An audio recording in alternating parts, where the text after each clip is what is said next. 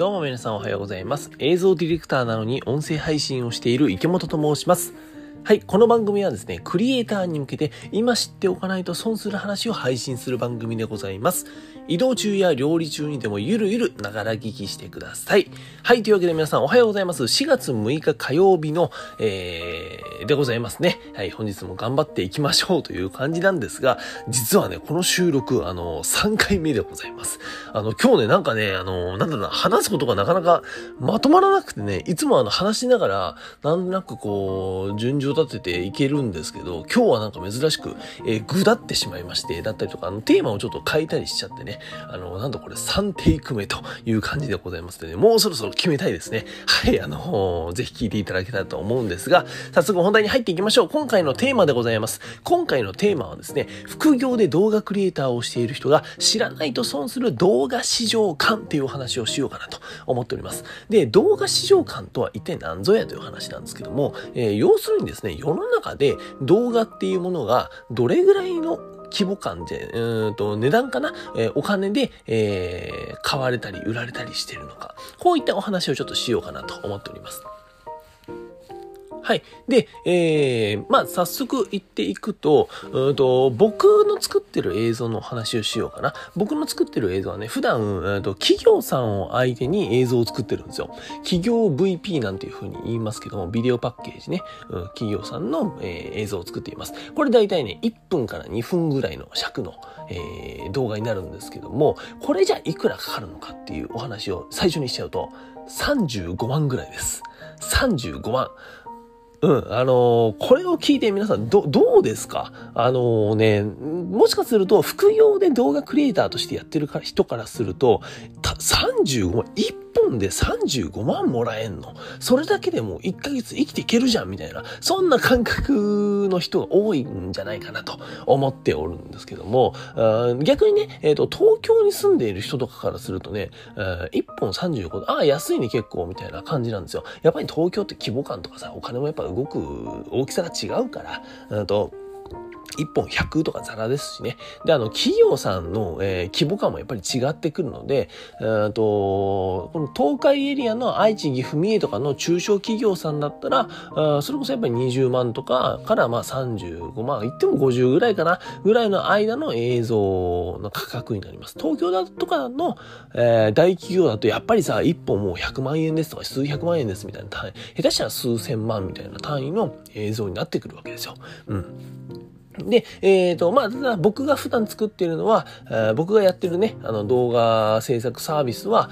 と基本的には35ぐらいかなっていうふうに思っています。で、それじゃあ一体何、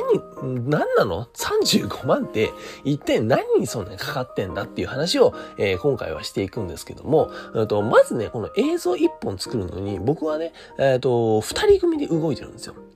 で、えー、僕は映像のディレクターとして、えー、映像制作に関わります。で、もう一人は映像のクリエイターさんっていう方が、えー、関わってきます。で、えー、それぞれじゃあ何をやってるのかっていうと、うんと僕はね、えー、ディレクション、まあディレクターなのでディレクション、監督ですね、をさせていただきます。えっ、ー、と、これ具体的にお話ししていくと、えー、まずはクライアントとお話をさせていただいて、打ち合わせですね。えっ、ー、と、マーケティングの観点だったりとか、から見て、こういう映像にしていきましょうよとか、えこの映像、ターゲットはこういう、ここに刺さる映像にしていきましょう。で、そのために、えっ、と、コンテンツ作った後あ、こういうところで流していきましょうとか、そういったことも、え詰めて、詰めさせていただいて、話し合って、えまとめさせていただくということをやっています。で、えー、そのまとめた内容っていうのを、その次にはですね、あの、構成という形で、えー、まあ、か、なんですか、目に見える形にしていくわけですよ。順序立てて。えー、それがまあ、いわゆる絵コンテだったりとか、あ僕は結構写真コンテとかも使ったりするんですけども、そういったこのにも、なんだろう、目に見える形にして、えー、クライアントとまたすり合わせる。で、あとは撮影当日になったら、えっ、ー、と、僕がディレクターとしてその撮影現場でディレクションさせていただくと、うん、いう感じでございます。それぐらいかな。そこぐらいまでの仕事をやっていると。で、えっ、ー、と、じゃあクリエイターさんは何やってるのかっていうと、今言った、と撮影当日から大体入っていただきます。えー、撮影当日はもちろんクリエイターさん撮影していただきますよ。えっ、ー、と、一眼カメラかな？大体一眼カメラ持って、えー、撮影入ってもらって撮影して、で、そのまま素材を持って帰ってもらって、編集までやってもらいます、僕は。うん。だから僕は基本的にね、えっと、企業 VP の時には、企業 PV か、えっと、まあ、企業さんの映像の時にはですね、編集はあまりしないんですよね。そこはクリエイターさんにお任せしています。はい。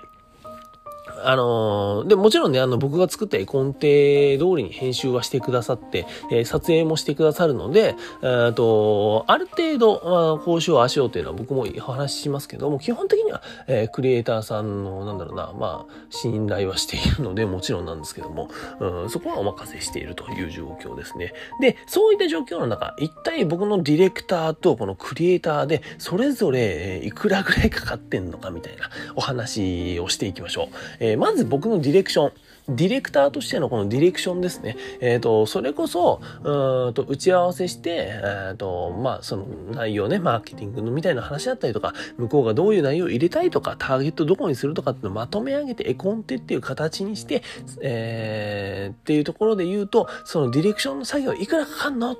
ていうと、最低でも10から15万です。うん。10から15万ぐらいかかります。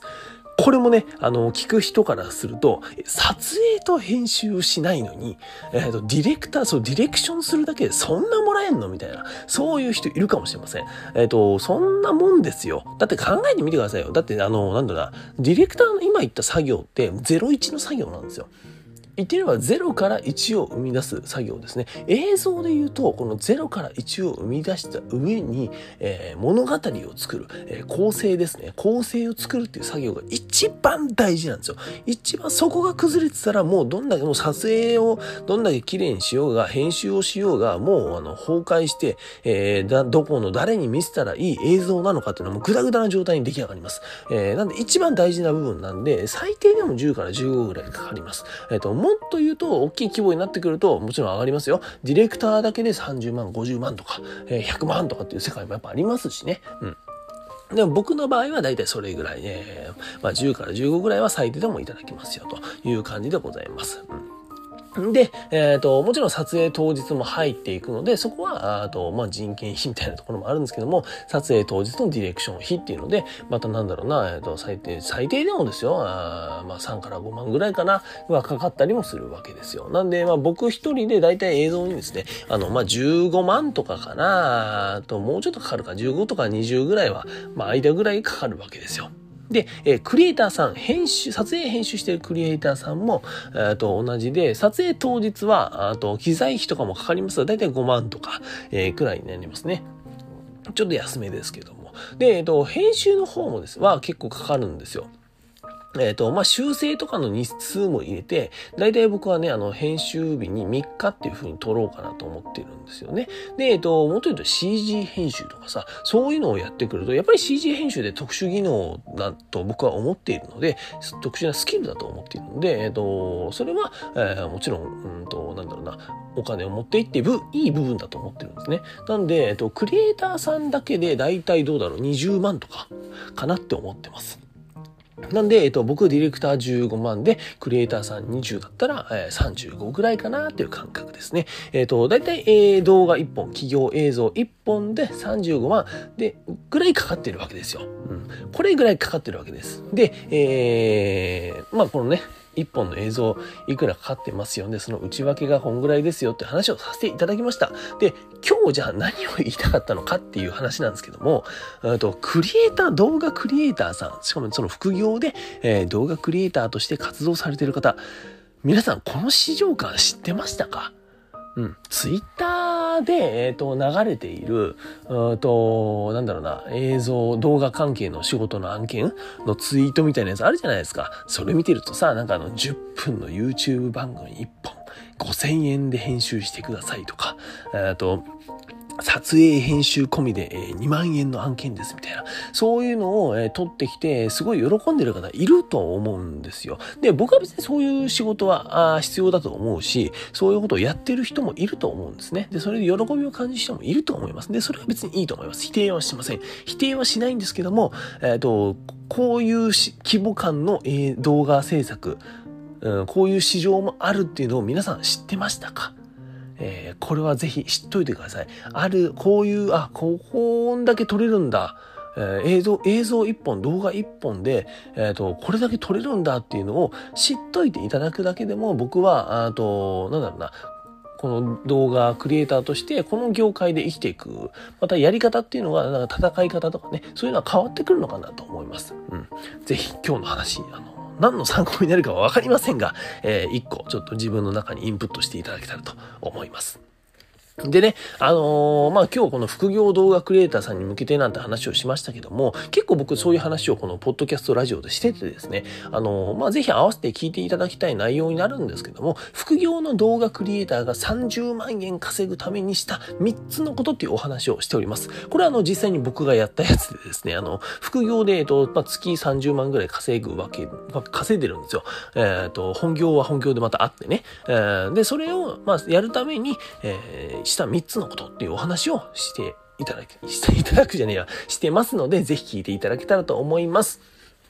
はい。というわけでですね、私、池本の映像ディレクターラジオなんですけども、ポッドキャストにて毎日配信しています。隙間時間に聞いてですね、損しない話だったりとか、今日みたいななんかね、あの突発的な